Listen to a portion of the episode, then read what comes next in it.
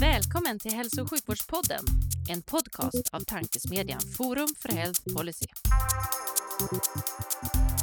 I den här podden möts frågor om hur vi kan få bättre hälsa med frågor om vilken politik som krävs.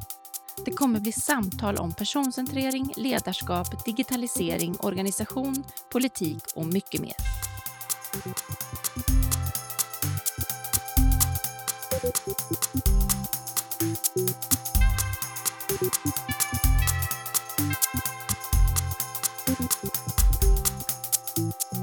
Hej och välkomna till ännu ett avsnitt av Hälso och sjukvårdspodden. Tankesmedjan Forum för Rätt policys podcast där vi diskuterar de stora frågorna inom hälso och sjukvården med initierade personer från densamma.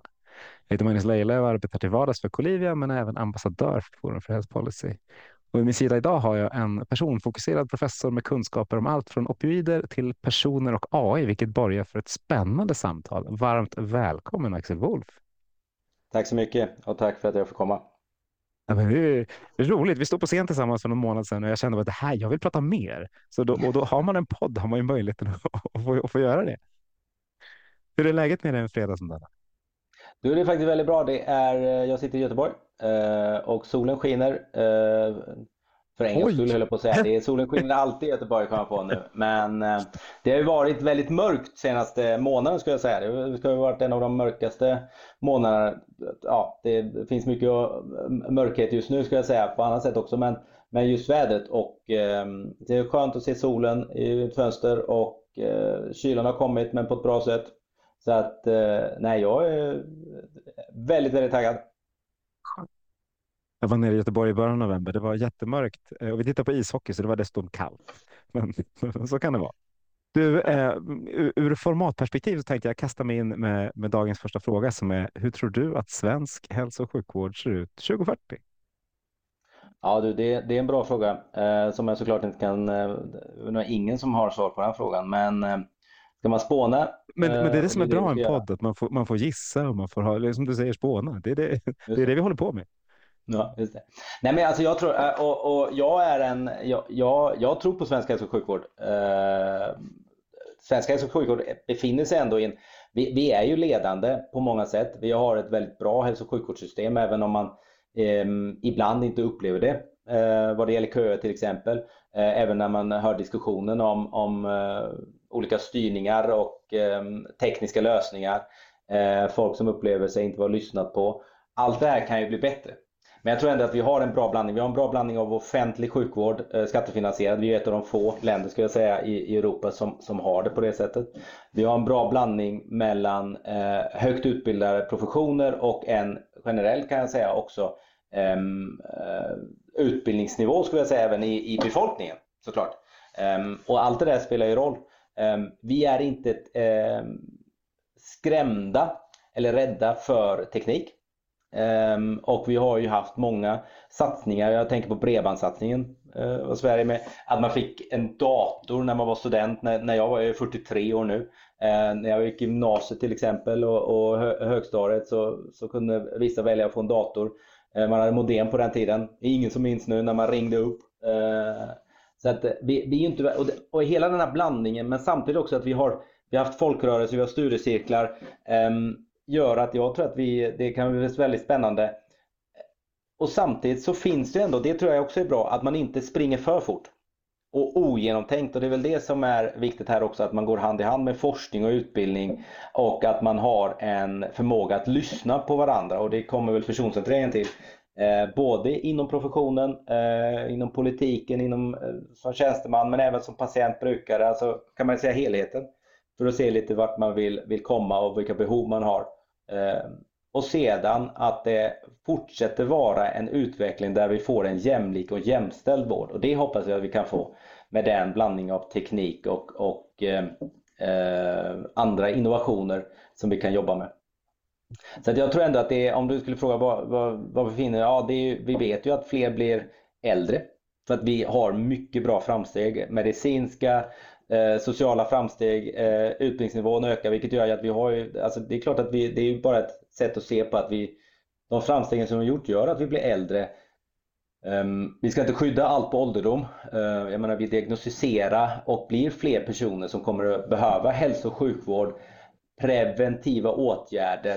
Men även nu när vi går in i att vi kan prediktera olika sorters av, av sjukdomar så blir det klart att det är, hälso och sjukvården står inför stora utmaningar. Um, men, eh, men jag tror ändå att det är, med den diskussionen vi har just nu så tror jag att det finns all möjlighet för att det ska bli, fortsätta vara världsledande och förhoppningsvis också att man upplever det som patient och anhörig och vårdare eh, på olika sätt, att man tycker att det är, det är ett bra system. Vad tror du är största skillnaden när, när du och jag som är ett år äldre än vad du är kommer in i vården om 17 år? Um, jag, jag, tror att det... Jag, Hoppas att du inte är så mycket i vården då, att vi fortfarande är unga och friska och, och vitala. Men, men om vi nu gör det, vad tror du är den stora skillnaden? Eh, till 2040 menar du? Ja, du kan köra 2060 om du vill också. Det spelar inte mest Oh, nu blir det ännu värre. Ja, för 2040 ska man säga att det, är inte långt kvar eh, kan man säga. På, på, på vad är det då? Det är 7-17 år um, i de delarna. Ja, alltså det, det finns också en fördel i att man har någon form av resiliens i systemet så att man inte springer allt för fort och gör saker som man inte har testat och som har validerat. Men jag tror den stora skillnaden är väl att vi har mer och mer eh, hälso och sjukvård digitalt. Jag tror att det är mer och mer eh, automatiserad sjukvård för att triagera mer. Um, att vi har en mer behovsstyrd sjukvård. Ehm, och med det menar jag typ att jag tror att vi kommer att ha ett behov att prioritera hårdare kring vilka som får vilken typ av eh, eh, sjukvårdsnivå. Och i och med det menar jag också att därför är det så otroligt viktigt att vi, vi ser på, på, på jämlik och jämställd vård på ett, eh, det blir mer och mer centralt. Och, och med det menar jag ehm, att, ehm, att, att, att alla ska ha rätt till sjukvård det, det, finns, det är ju en rättvisa och det, det, det, det är ju kan man säga en, en grundantagande. Um, och det kan man jobba in i systemet. Men det betyder ju inte att även om alla har rätt till sjukvård, att alla har samma möjligheter att få den sjukvården.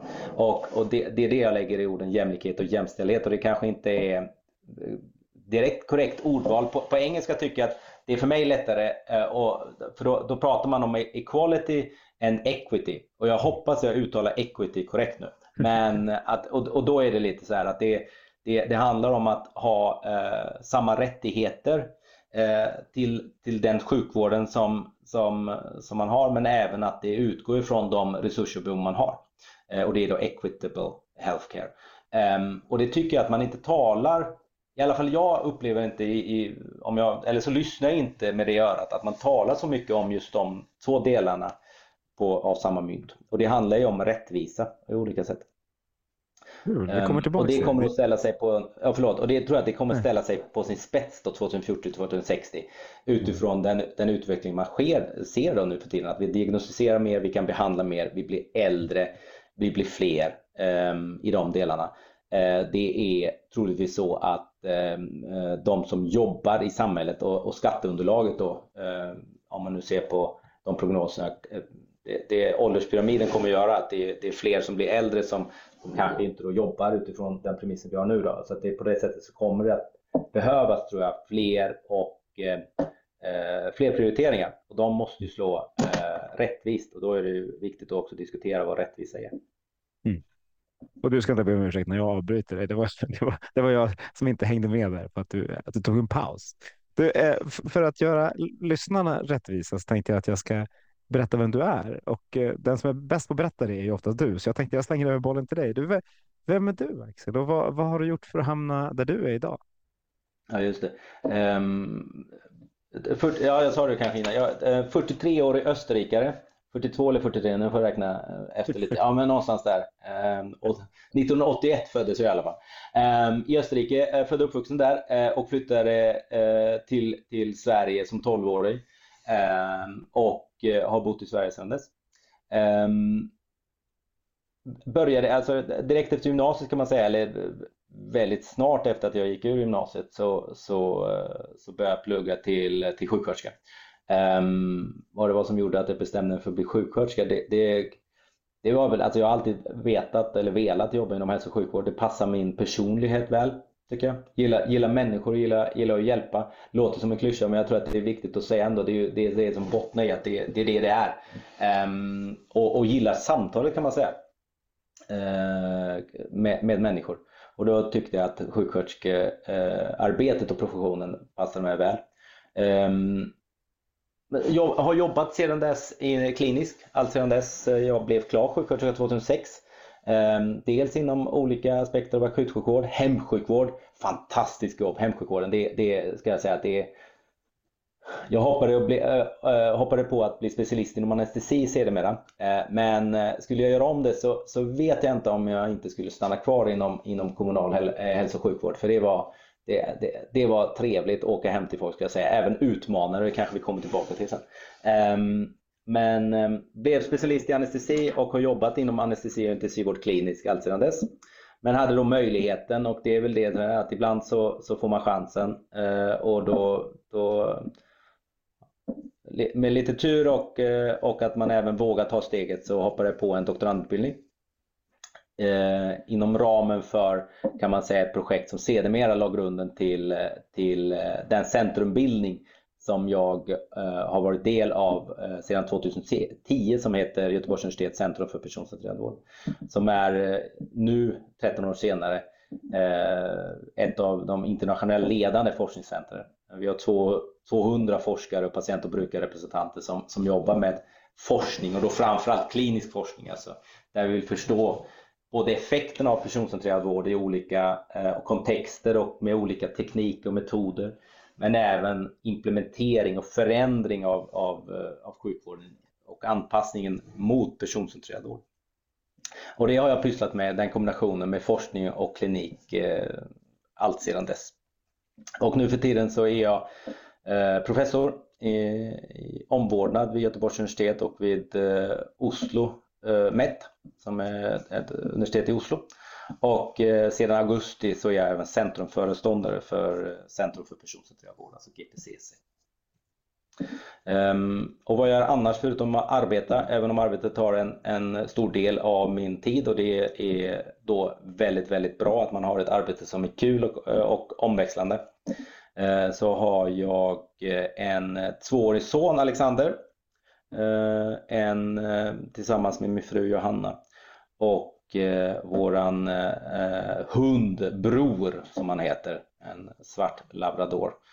Eh, bor i Göteborg och ja, lite om mig. Jag skulle gärna säga att jag håller på att träna och, och sådana saker men just för tillfället så, så, så gör jag inte det. Så får vi se när det kommer upp igen. Men vi som har haft små barn vet ju att när man har små barn så tror man, har man en självbild av att man tränar väldigt mycket och så inser man att det hinner man inte göra. Nej, precis, precis. Det var skönt att du sa det, att jag var inte ensam om den känslan. Men eh, det, mm, ja, man blir förvånad. Eh, det har varit en ja, fantastiskt kul faktiskt och, och, och jag ja, fått barn ganska sent i livet. Då. Um, fantastiskt kul resa som vi har på, påbörjat här då. Med Alexander. Mm. det, är en, det är en spännande resa på, på, många sätt. Sen så finns det många steg som jag inser att du inte har passerat ändå. Så vi får prata om det sen om 15 år. Ja, du behöver inte skrämma mig, du behöver inte skrämma mig ändå. Uh, vad är det man säger? Små barn, små problem. Stora barn, större problem. Precis, jag tänker inte kommentera den, men det är helt korrekt. ja, det är bra. det är underbart. Vad, men okay, vilka många spännande saker. Vad, eh, eh, hur, du har bara nämnt, du nämnde bara Oslo perifert, att, att du är professor i Oslo. Vad, hur, hur, hur hamnade du där? Du, det, det var, ehm, och det har ju med min anestesiologiska bakgrund att göra, att ehm, ehm, jag har ju, sedan jag blev eh, ja, lektor och disputerad lärare så jag har jobbat på universitetet också. Och haft, eh, sedan dess har jag kombinationstjänst, så att jag kombinerar min tid på, på kliniken som vi kanske kan återkomma till och sen på, på universitetet. Då.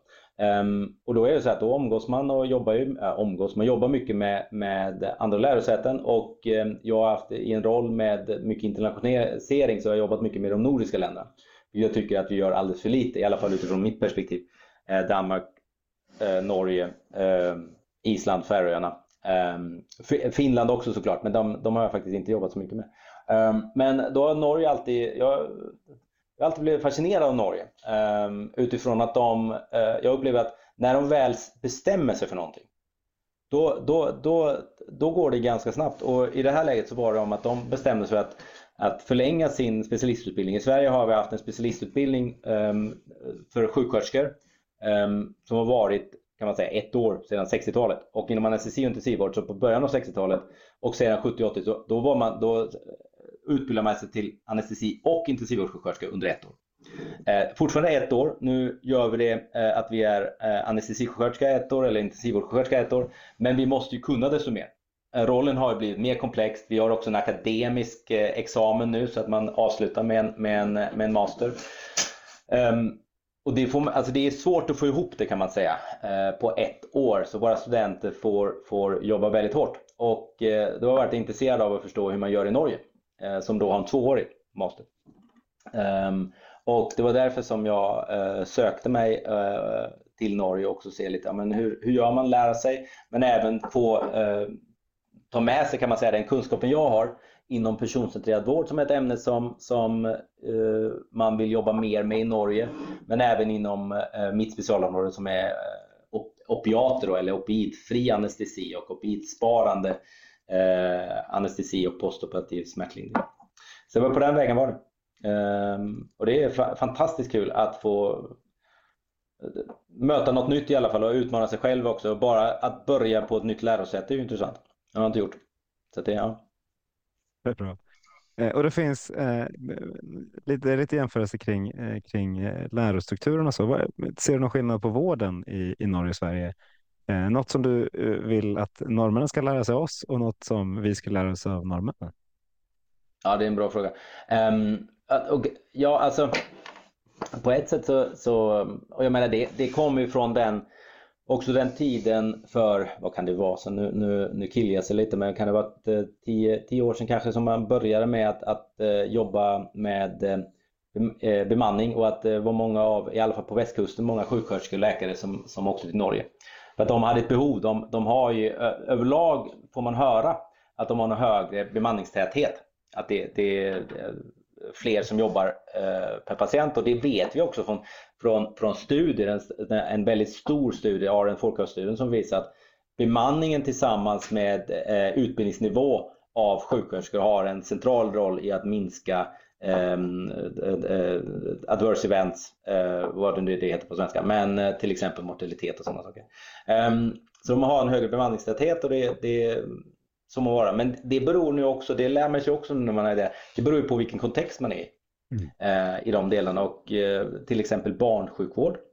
Eh, där, för jag har kollegor nu som kommer till oss till Göteborg och vi har ju Nordens största eh, barnsjukhus, eh, Drottning Silvia. Fick du, fick du det sagt också? jag namedroppar lite så här, det är bra så här, West Coast. Um, nej, men alltså det, Ni har so sol och ett stort sjukhus, det är grymma grejer. Nej. Men vi har, vi har ju två väldigt, väldigt stora sjukhus i Sverige vad det gäller barn. Men jag är ändå väldigt, jag, och det är kanske för att jag har barn just nu då, men um, mer och mer intresserad av barn och ungdomsfrågor även inom sjukvården och personcentrering. Men, men då kommer de till oss, för de tycker att där, uh, där, där är det annorlunda istället. Mm. och då bygger, om jag har förstått det rätt, utifrån de kollegor då, från Norge, att man i Norge bygger mycket mer på familjens eh, centrala aspekter även i, i vården eh, av sitt barn. Så att, eh, och, och eh, några av dina lyssnare kanske har mer ingång där, men jag tycker ändå att det, det, det, det är ehm, ris och ros kan man säga på det sättet. Ehm, såklart. Sen har de en annorlunda styrning också. Eh, övergripande styrning. Ehm, men ehm, ja, det är det. Nej, bra saker. Det finns som sagt. Jag tycker också vi lär oss lite för lite av varandra. Eh, just nu tittar vi rätt mycket på Danmark. Eh, för att de gör en del saker rätt, framförallt på det digitala området. Eh, men vi borde kunna. Vi borde kunna lära oss betydligt snabbare och mer av varandra. Ja, jag håller och framförallt i, i eh, både, alltså både innan Sverige, alltså vi åker ju väldigt sällan till andra sjukhus eller, eller vårdcentraler eller sko, eh, universitet eller skolor. Och sen även till våra grannländer som ändå, ja, vi, vi är olika. Det, det, det, även om vi är geografiska grannar så är det klart att vi har lite olika syn på saker och ting. Men eh, danskarna till exempel, de, de nu vet jag inte vad det var, men 10-15 år sedan så började de med, med, bara välfärdsteknologi. Jag har jobbat en del med välfärdsteknologi inom kommunen och där var de ganska tidigt ute med att satsa väldigt hårt men även jobba med de här test, testmiljöer, testlabbar, living labs. Um, och, och, det tycker jag att det, det är någonting som um, de nu säkerligen bär frukt av. Eh, när de bestämde. Eh, de har ju också någonting som jag tycker vi, vi saknar och som jag nu jobbar hårt med att vi, vi ska jobba mer med och det är Policy Labs. Återigen, alltså om vi ska ha en styrning som, som jobbar med framtidens hälso och sjukvård så är det väl bra att, att lika väl som vi jobbar med testlabbar och, och studier och eh, kontrollerade studier så, så vore det bra att vi får eh, även fler policy labs kring, kring frågor som är centrala. Eh, och det har jag förstått att de har lite mer om jag har förstått det rätt i, i, i Danmark, eller lite mer, jag tror inte vi har det Sverige. Men, vi, vi, vi, vi samlar alla under tre dagar i Visby i början av juli.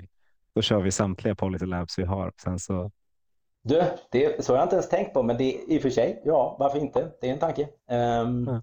Ja, men vi, det, då, då kör man massa policy labs, men det är liksom inte strukturerat utan det utgår från någons behov eh, av, att, liksom, av ett ämne och sen så, sen så samlar man ihop massa människor. Och en del kallar det policy labs, en del kallar det för runda bordsamtal, en del kallar det för annat, men väldigt mycket sker i Almedalen. Ja. Ja, det var faktiskt, jag har inte tänkt på det. det var faktiskt en, en, ja, det, och, och som sagt, jag, jag, håller helt med att vi behöver nog systematisera det mer. Mm. Eh, men det är ju vikten av att man samlas och faktiskt har en förmåga och en möjlighet att, att debattera och samtala och eh, ehm, man brukar säga högt i tak. Eh, jag vet inte om det är ett bra uttryck, men på något sätt ändå. Det, vi kan ju tänka olika, men i slutändan så handlar det ändå om att komma framåt på något sätt. Så det, ja, jag ska ta mitt sista, min sista land, landspaning då. Men om du kom från Österrike så utgår jag från att du har kanske kvar föräldrar där eller så. Mm. Hur, hur är vården i Österrike? För den, den, ja, vi får ofta höra om, om Schweiz och Nederländerna och Storbritannien och så där när, vi, när jag pratar, pratar runt i den här podden. Österrike har jag ganska dålig koll på. Hur, hur ser systemet ut där? Och, och liksom, hur är din bild, kanske dina föräldrars bild då, om, om hur bra det är? Ja, just det. Um, och, det, och det är faktiskt en väldigt Bra, bra fråga.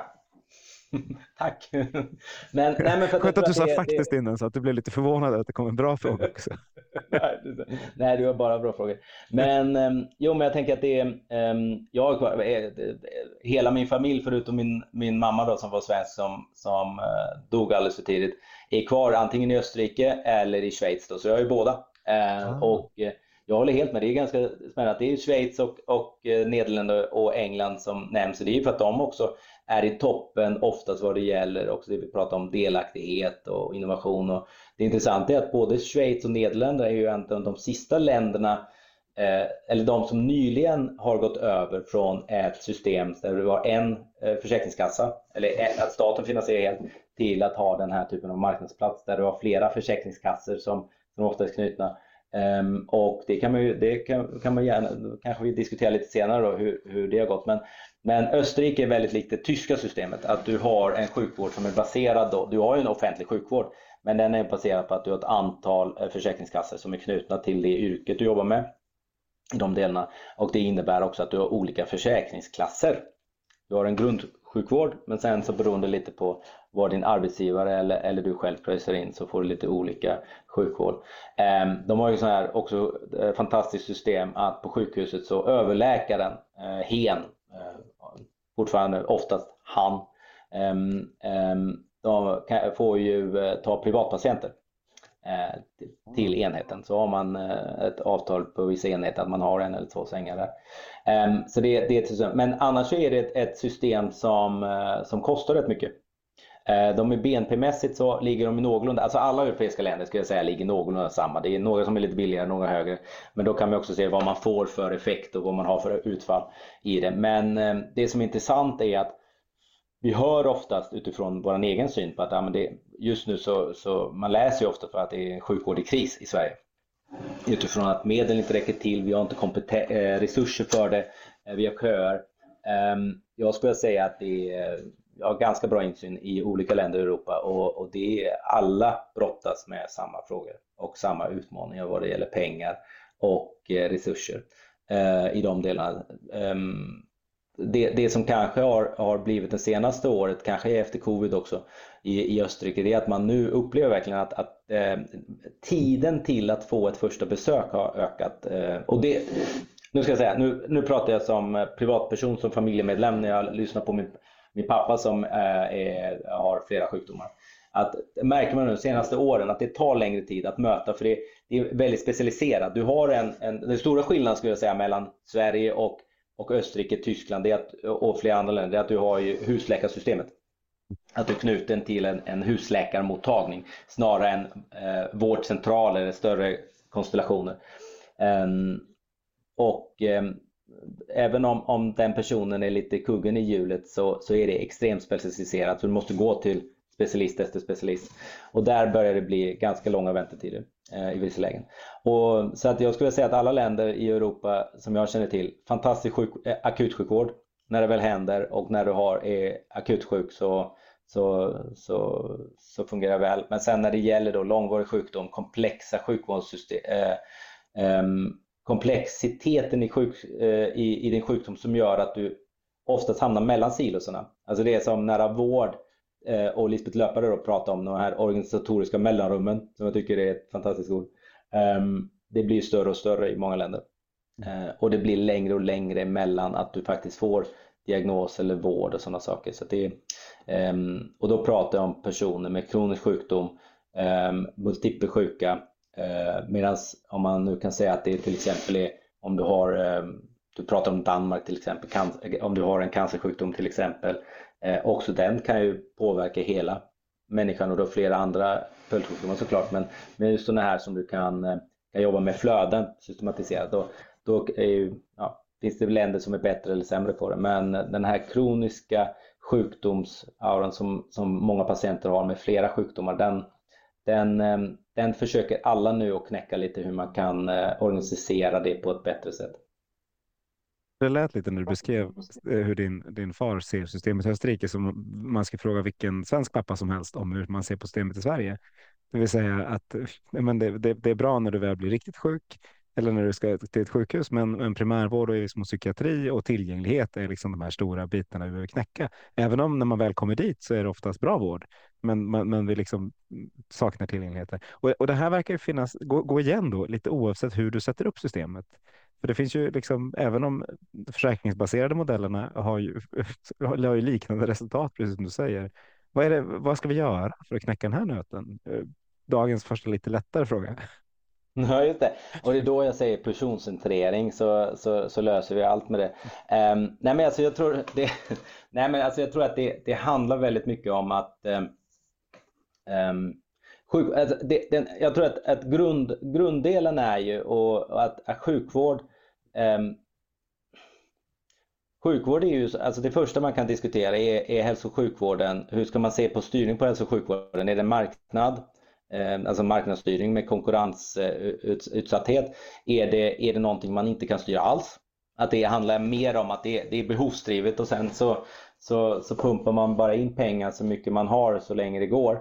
Um, eller finns det något där mittemellan? Uh, den stora ekonomen Mintzberg han sa att sjukvården är den kontexten som, som det, det är svårt att styra ekonomiskt uh, i de delarna. För det, det, det, är en, det är så många olika logiker i sjukvården.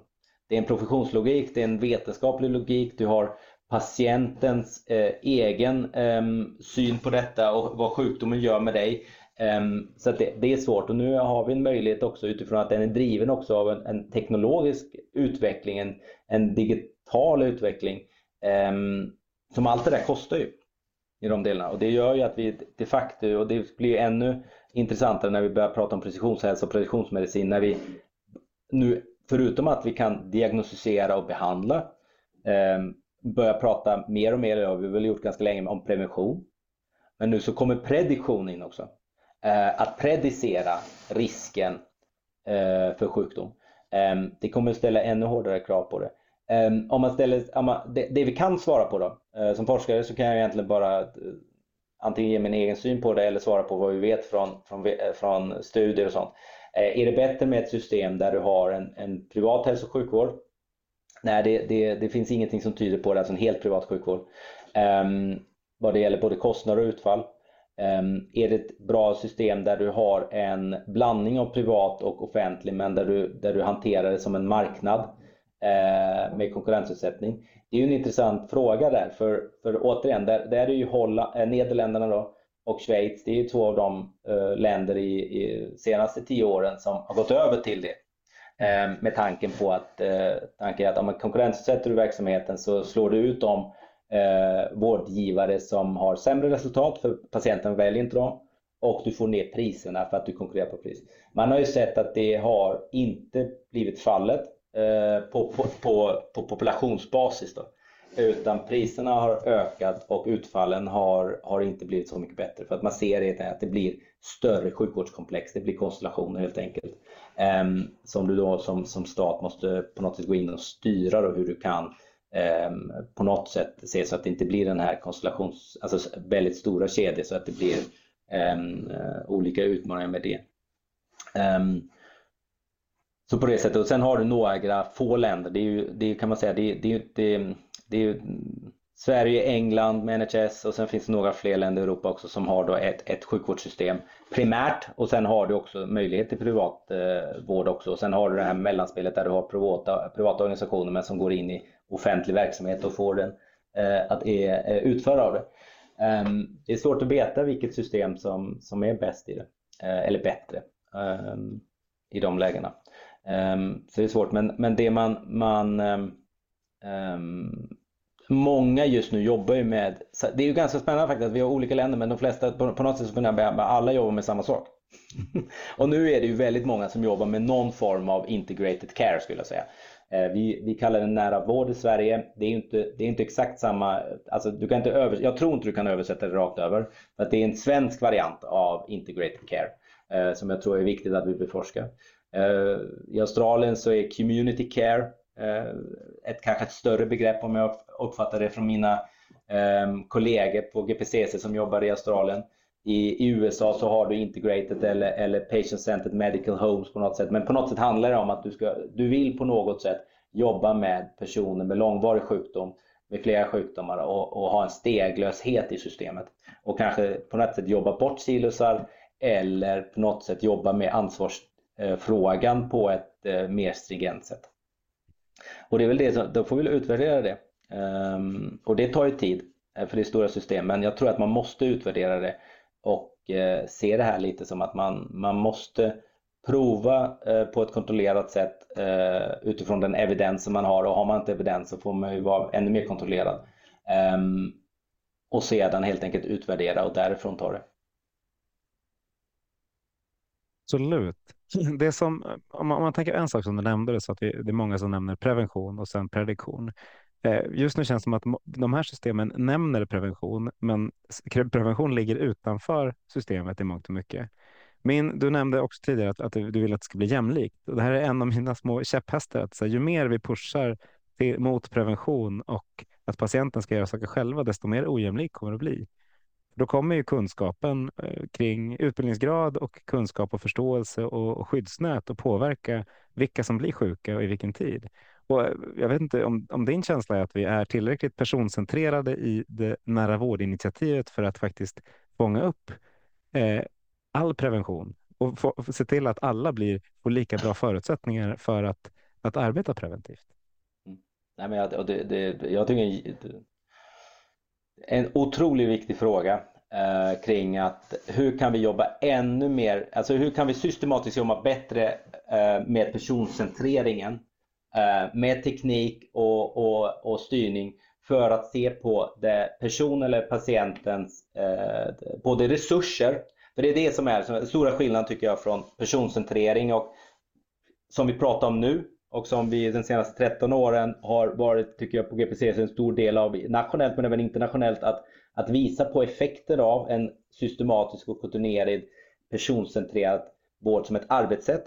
Men den bygger mycket på att du, du kan inte bara identifiera behoven av patienten och sedan eh, jobba med det du har utan du måste också se på vilka resurser, eh, kapaciteter har patienten. Eh, och dess anhöriga och närstående och som du säger sociala eh, nätverket. Och det kom ju inte minst nu för någon vecka sedan en stor brittisk studie om ofrivillig ensamhet och social isolering.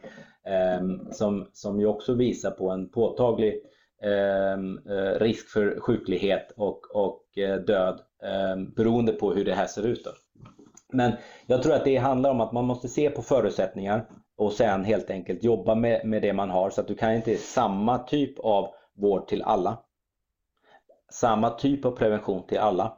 Sen blir man förvånad över hur lite du ändå som kliniker måste hantera för det, i slutändan så är väldigt mycket är likt och det kan man ju standardisera. Men mycket handlar om att du, du måste ge tid som organisation och dig själv som kliniker att, eh, att lyssna på patienten och de facto också jobba med patienten. Eh, och det är ju många som tycker, men vad är det för klyscha? Det har jag väl alltid gjort. Det är ju nästan till omöjligt att, eh, Ja, då, jobba, då är man riktigt, riktigt dålig på det man gör om man inte lyssnar på patienten. Så ja, men jag tror ändå inte att man lyssnar helt och hållet. Man efterfrågar de svar man behöver. Jag är extremt drillad i det. Jag skulle säga att jag, jag tycker ändå att jag är en, en, bra kliniker och jag är extremt drillad på att, att identifiera och utarbeta arbetshypoteser som man försöker på något snabbt sätt bara eh, verifiera eller ta bort och gå vidare. Men jag är väldigt dåligt eh, utbildad eh, på att se resurserna och jobba med patienten och samverka i detta. Eh, det kan ju slå över i andra länder så att patienten väljer helt och hållet själv. Det har vi ett system som vi inte har utan den samverkan. Och den ställer sig på sin spets på preventionsdelen då, som du säger. Ehm, men den, den går ju inte om vi inte har en ersättningsmodell och styrningsmedel som gör att just prevention för det, det är lite, jag, jag, drar parallellen med, med personcentrerad vård. Några av de tidigaste studier vi gjorde i centret var det, både vad det gäller personer som genomgår höftfraktur, eh, operation för höftfraktur och sedermera personer som eh, läggs in till sjukvården på grund av försämring av sin hjärtsvikt. Det var min, mitt avhandlingsprojekt.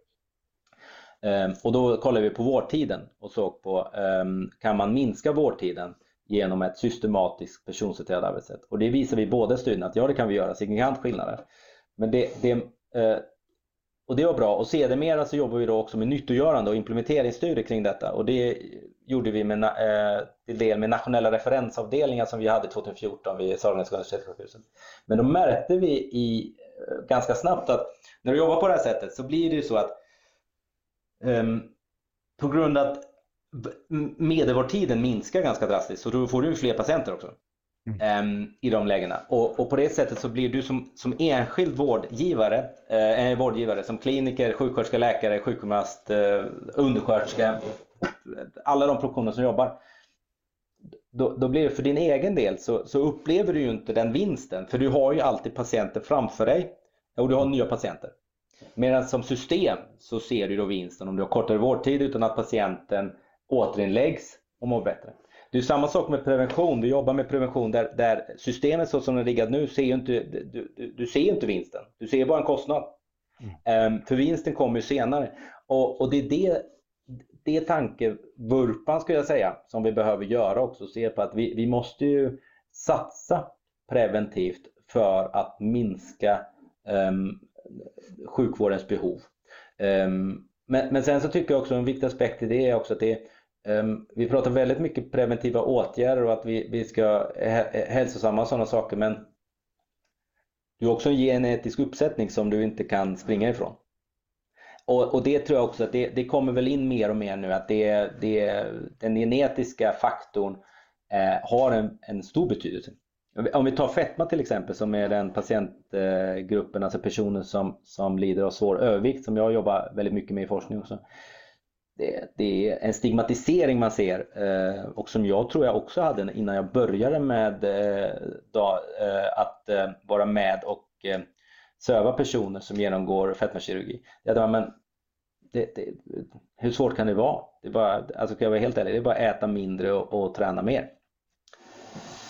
Um, men nej, när man sen hör berättelsen, när man pratar med patienter och när jag under mina tim, alltså på uppvaket och sen när man har, har övervakat också på intensiven eller på postop på natten och man pratar med personer. Man har inget annat att göra. Um, för att de är vakna och jag är vaken. Um, så då kan vi lika gärna prata. Um, så hör man ju historier som att det, nej det handlar inte om, jag har provat allt, allt har man provat. Uh, och, då, då, och det vet vi i, i nu till att det är upp, över 70% är genetiskt. Mm. Så att det, den stigman måste vi nog ta bort ganska kvickt och se det som en, en, en, en sjukdom bland alla andra eh, i de delarna. Eh, och då blir det ju den preventionen ännu viktigare med prediktionen. Men då måste man ta den tankevurpan att vi måste nog satsa och inte bara prata om det. Eh, ja. Och då sitter vi, när jag sitter, om jag tittar på systemet utifrån så ser jag att vi har hur mycket data som helst som skulle kunna lösa det där om, om, om du då fick rada upp alla dina patienter, om vi nu säger att de här blir dina patienter, även om de kanske egentligen är patienter i just, just det, bara det sövande skedet och efterpratande skedet. Men om du fick ha alla, men eh, liksom, att du hade allas viktig data i det här fallet och kanske motionsdata från telefonen och lite annat. Så det kunde plinga till när så här, men nu börjar den här gå åt fel håll, den här går åt rätt håll.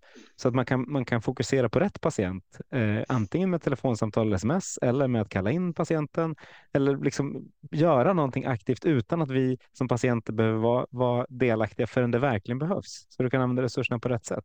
Är det inte liksom ett, en stor sak vi missar som, som våra träningsklockor och PTs har koll på, men som sjukvården inte har koll på? Eh, ja, jo, uh, ja.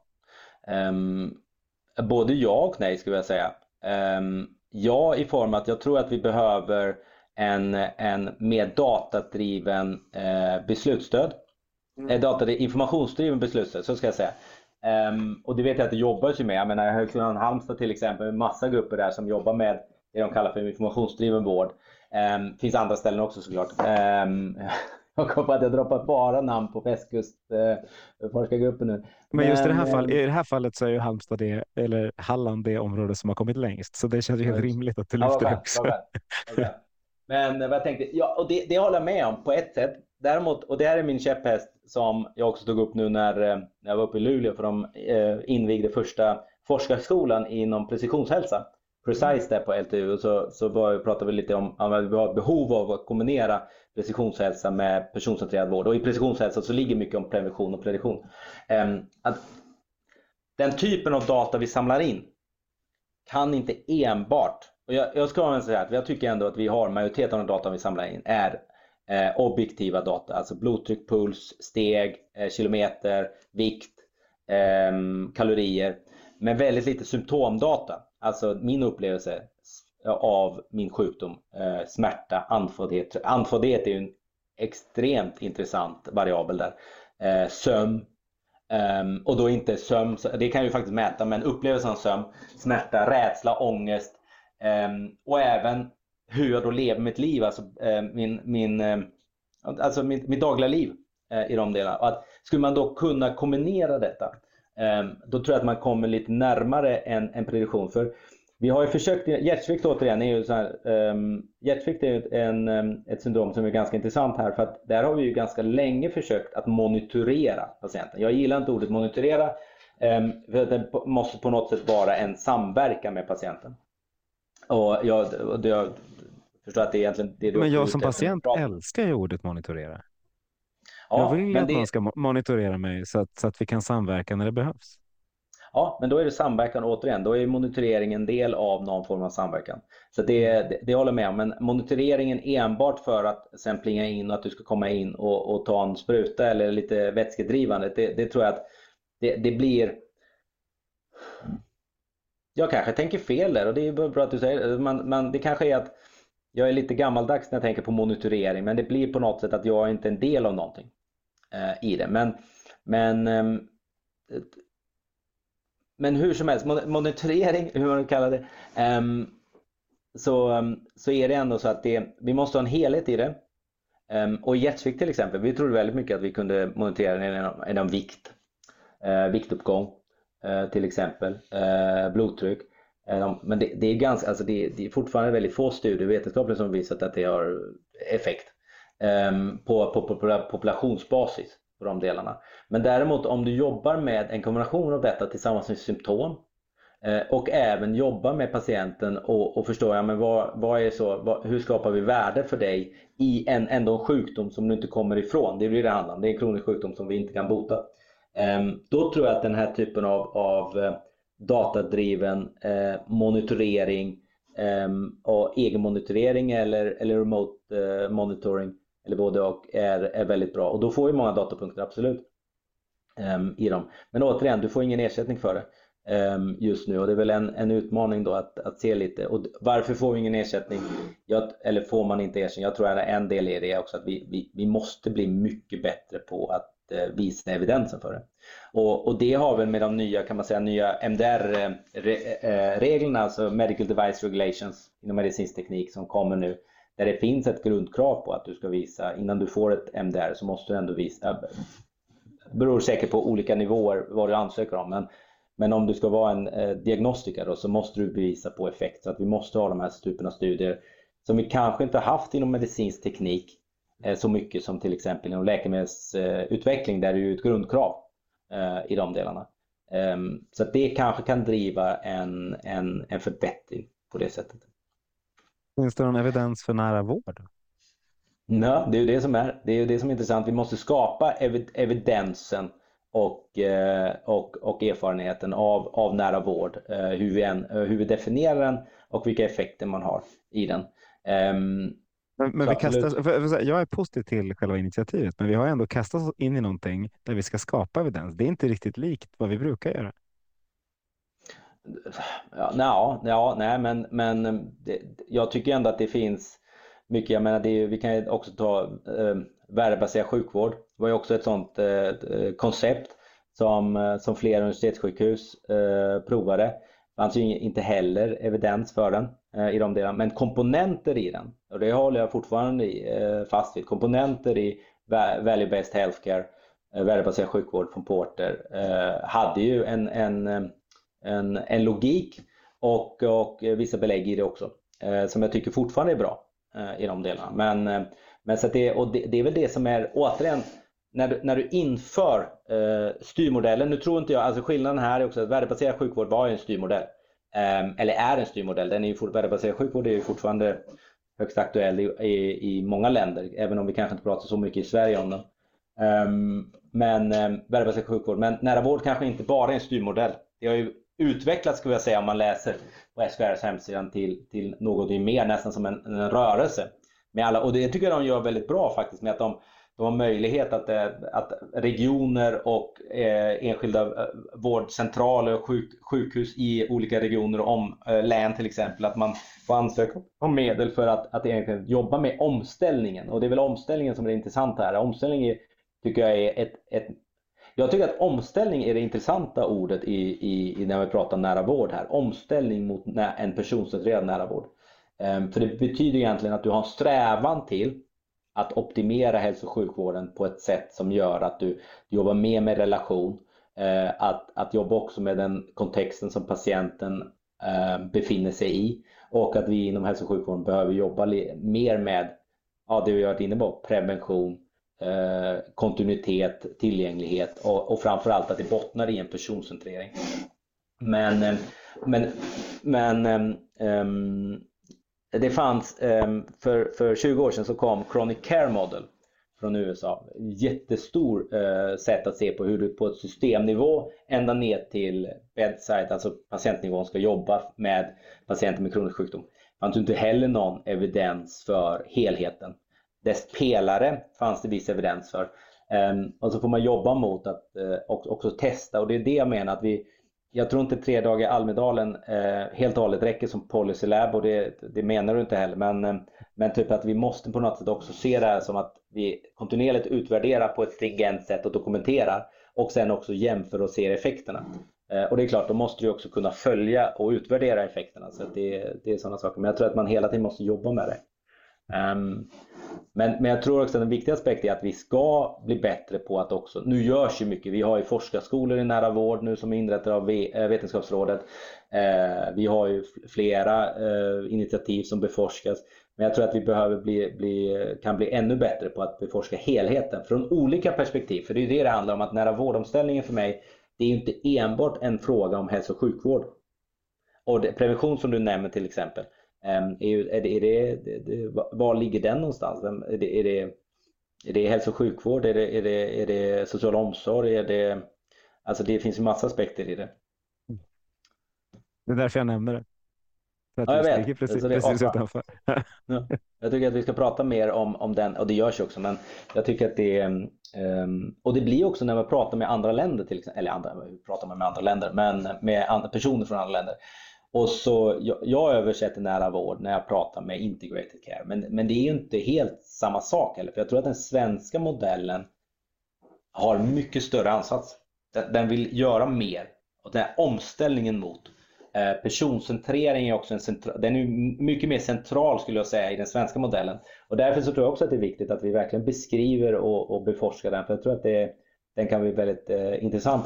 Ehm, och, och, följa då omställningen i det. En annan sak som är lite utanför systemet. Jag lyssnade när du nämnde alla yrkeskategorier. Du kom in på väldigt många yrkeskategorier som påverkas, påverkar patienten där när du, för en kvart sedan. Och en som du inte nämnde var farmaceuten. Eftersom ja. den personen är utanför systemet idag, men borde vara en ganska viktig del i nära vård. Jag är lite biased för att jag är apotekare själv. Eh, men hur, hur, ser man hur skulle man kunna liksom få, få ihop det? Och tror man kommer att få det med, med nära vårdinitiativet? Eller börjar det vid primärvården?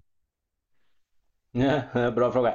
Um, alltså grejen är så här, jag tar den första, den sista först då. Det, det är också en sån grej att alltså, om vi kollar på, på när den lämnades, jag tror 2020 lämnas väl eh, propositionen. Um, det är så länge sedan det är det. Primärvårdsreform hette den ja, i slutet. Exakt. Exakt. Men nu så, så är det ju inte direkt längre enbart. Och jag menar vi kan inte lösa allt. Vi kan, alltså det, det är ju lite orättvist ska jag säga att vi lägger allt på primärvården. Uh, för, för jag menar det, det är inte, och så brukar man säga att Sverige har en, en låg utbyggd primärvård. Jag är inte riktigt säker på det. Vi har, vi har mycket slutenvårdsbaserade eh, eh, delar och det, vi, vi, har ju historiskt sett så har vi många sjukhus i Sverige men vi, det är inte så att primärvården inte finns eh, Eh, i den delen och därför så tror jag också det är bra att man ser det som en helhet ehm, i det läget. Så det, och därför är det också väldigt intressant att se lite den, nya utredningen, den statliga styrningen ska bli intressant att se. Men eh, jag tror att eh, apotekare, var roligt att du sa det, för, för 30, kanske 20 minuter sedan så pratade jag om min norska kollega på, på barnsidan som kom till oss och, och, och ehm, kollade på, på hur, hur man gör, alltså på en barnavdelning i Göteborg. Um, på, uh, på Drottning Silvia. Nu ska jag inte namedroppa igen att det är Nordens största då, men uh, ändå. Um, men så är det. men så är det. Och hon bara, men ni har ju en, ni har en farmaceut. Ja. Som, det är ju fantastiskt. Hen eh, tar, ju, tar ju och kollar så att det inte finns några biverkningar eller, eller, eller interaktioner. Det är ju fantastiskt. Och, och ehm, jag har ju själv, där jag jobbar, inom intensivvården har vi det också. Mm. Och det var inte, alltså det är inte smärtfritt, ska jag säga, införandet kan man säga. Det, det var det absolut inte. Men jag tror ändå att det är en viktig roll och att man helt enkelt ser som, som läkare och sjuksköterska och andra av de här kan man säga traditionella kliniska eh, professioner. Apotekare är ju hög grad kliniska också. Men att vi behöver ju all hjälp vi kan få i de delarna. Och att det är, alltså det, det, det är så komplext nu för tiden med interaktioner och läkemedel. Eh, och även att vi använder, nu finns det många olika preparat som, som, som är samma generika. Så det, det finns många saker som vi ska ha koll på.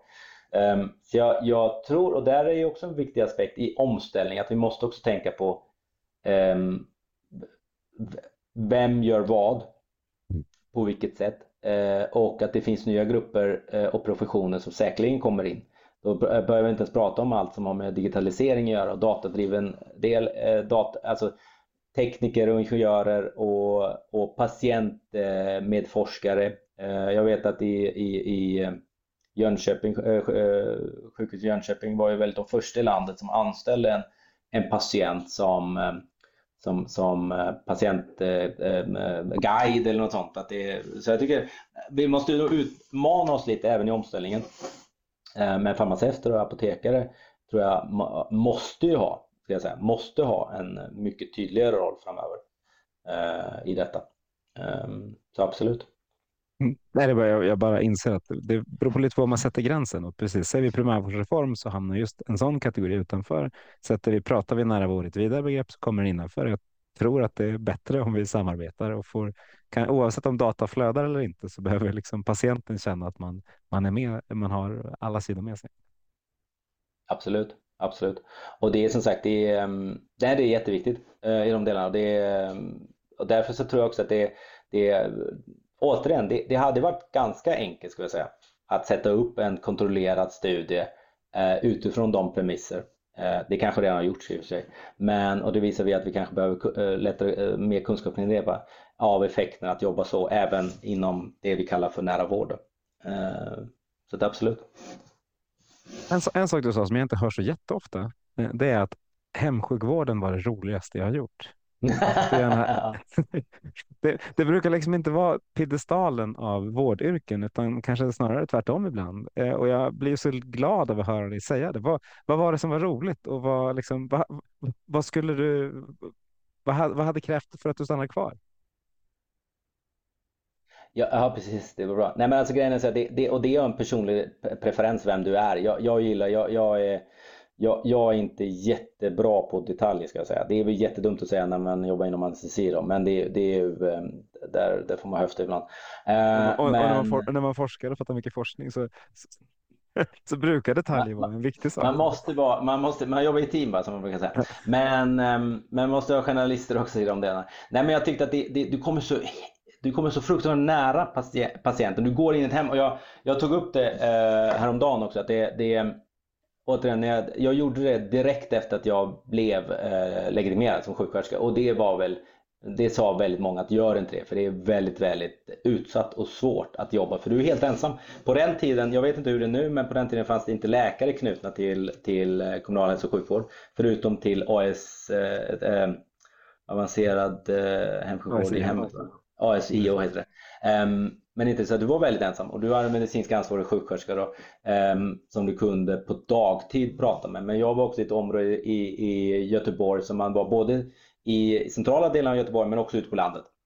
Uh, så man kunde komma till, till höghus, uh, hyreshus och sen kunde komma ut på landet till någon, uh, någon villa långt ute i skogen. Och du var väldigt själv och det stora är att jag var ju på den tiden så hade jag innan dess jobbat eh, inom akutsjukvården på akutintaget. Och det är ändå så när patienten kommer in till sjukhuset så blir det redan där en, en det, det blir, allt har ju med makt att göra. Eh, och det, är så här, det, det, blir en maktförskjutning och patienten kommer också är sjuk, mår dåligt eh, och kommer då till mig. Och då blir det kan man säga också lättare att jobba på din egen premiss, på din egen spelplan. I hemsjukvården och speciellt med personer med långvarig sjukdom du kommer hem, du märker redan att du tar av dig skorna, eh, du tar av dig jackan. Eh, man gick civilklädd, alltså vi hade inga, jag hade ingen pyjamas på mig som jag brukar säga. Um, och då menar jag alltså grönkläder. Um, men um, en helt annan sak. Jag minns när jag började var några patienter som verkligen alltså förlåt men, men du måste in, du mår så, du mår så dåligt, du måste in. Och personen frågade nej, varför ska jag, varför, alltså Axel, varför ska jag sätta mig 10 timmar eller 8 timmar eller whatever på akutintaget och sen blir jag ändå hemskickad? Jag har gjort det förr, kommer inte göra det än. Och jag bara, men du måste, jag, jag, jag, jag säger åt dig, du måste. Och till slut så blev det så här absurt, jag bara, du måste göra det för min skull. och jag bara, och det, var, eh, ehm, men, men och det var då jag märkte att nej, så det, det, det är något konstigt när jag säger det på det sättet. Och, och dels så, måste, så blir du bättre som kliniker inom hemsjukvården att kunna jobba med patienter och, och kunna eh, um, komma överens. För, förhandla blir det på ett sätt Eh, som vi kanske inte gör i sjukvård, eh, på sjukhusbunden sätt. Men även att hela, alltså hela kontexten var så intressant. Uh, och, och det verkligen att du behövde också på något sätt vara lite MacGyver-varianten för du, du, du hade inte allt. Som, till exempel alltså sjukhus, jag kan ju ringa väl, om, om, om både hjälp och om jag behöver någon eh, diagnos eller, eller om jag behöver en second opinion. Det går ju inte då. Nu för tiden så skulle man kunna göra med videotjänster och, och det kanske det gör också att jag kan ringa upp min kollega och man kan kolla på, på sår eller, eller vitalparametrar som du, som du nämnde också, eh, monitorering. Eh, men nej, alltså jag tror att skulle jag göra om min resa så, så skulle det inte bli... Det roliga är så att anestesi var ju mitt andra val. Jag skulle bli barnmorska. Eh, för min chef på akutintaget på Sahlgrenska, han var en av Sveriges första manliga barnmorskor. Mm. Och var en stor idol av mig. Och jag bara, nej men det, det lät kul. Och spännande. Um, alltså, så, så kom jag in också till och med på specialistutbildningen och så sa jag till några av mina eh, tjejkompisar, men de bara, nej, nej då, det kan du glömma Axel, nej, nej inte, alltså det går ju inte. Jag bara, Va, varför inte det? Nej men du kan inte vara man och barnmorska, det går inte. Men, okay. Och, och då, då föll jag för tryck, tryck, tryck, eh, vad heter grupptrycket och eh, fick, eh, fick, eh, det fick bli anestesi istället. Då. Um, nu för alla er som jobbar inom anestesi så, så har jag inte ångrat mig ska jag säga. Men, um, men som sagt, det är, ja, hemsjukvården är ändå tycker jag det är riktigt kul. Riktigt kul. Det, det är ord man, man vill höra oftare. Vad heter det? Jag kollade på klockan precis. Det här är galet. Vi har pratat en timme nu ungefär. Åh herregud. det går fort när man har roligt. När, när du kom in i det, i det här digitala rummet som vi sitter i, var, var det något du hade velat prata om som du inte har fått prata om? Eh, för vi, vi har cirkulerat kring ganska mycket, men, men, men det har varit härligt spretigt. Ja, precis. Helhetsberättet. Ja, men det är väl det det är. Det, det, nej, men alltså det, det, det har varit väldigt trevligt och som sagt, det är, jag tycker ändå att svensk hälso och sjukvård, vi, vi, alla sjukvårdssystem och omsorgssystem ska jag säga, och det är väl det som också vi måste hantera lite bättre, lite sämre. Äh, äh, ska det finnas en gränsdragning överhuvudtaget eller, eller är det så att vi måste se omsorgen och kommunal hälso och sjukvård som, som en, en del i helheten? Um, men, men också till att personcentrering och personcentrerad vård som ett, ett kontinuitet och systematisk approach måste finnas både vad det gäller bedside, alltså hos patienten och i arbetet med patientnära delen, men också hela vägen och det är därför jag återkommer för det är ett specifikt eh, fokusområde som vi har nu i GPCC framöver eh, med just styrning i hälso och sjukvården och, och styrning mot en, en ökad implementering och eh, utvärdering av personcentrerad vård.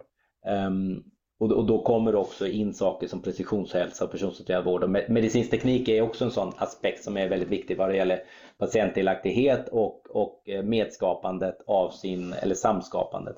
De allt bottnar i personcentrering. Så att jag tror ändå att vi har, vi har eh, touchat eh, på dessa ämnen. Um, ja, om inte du har någon fråga som du trycker på? Ja, jag har kanske så 50 frågor kvar, men, men jag tänkte jag ska, jag ska jag vet också att lyssnare brukar tycka att en timme är ganska lagom, så jag, jag tänker att vi tackar varmast för att du var med i Hälso och sjukvårdspodden, Axel. Tack så jättemycket. Och tack alla ni som har lyssnat. Då går vi ut och förändrar svensk hälso och sjukvård till det bättre.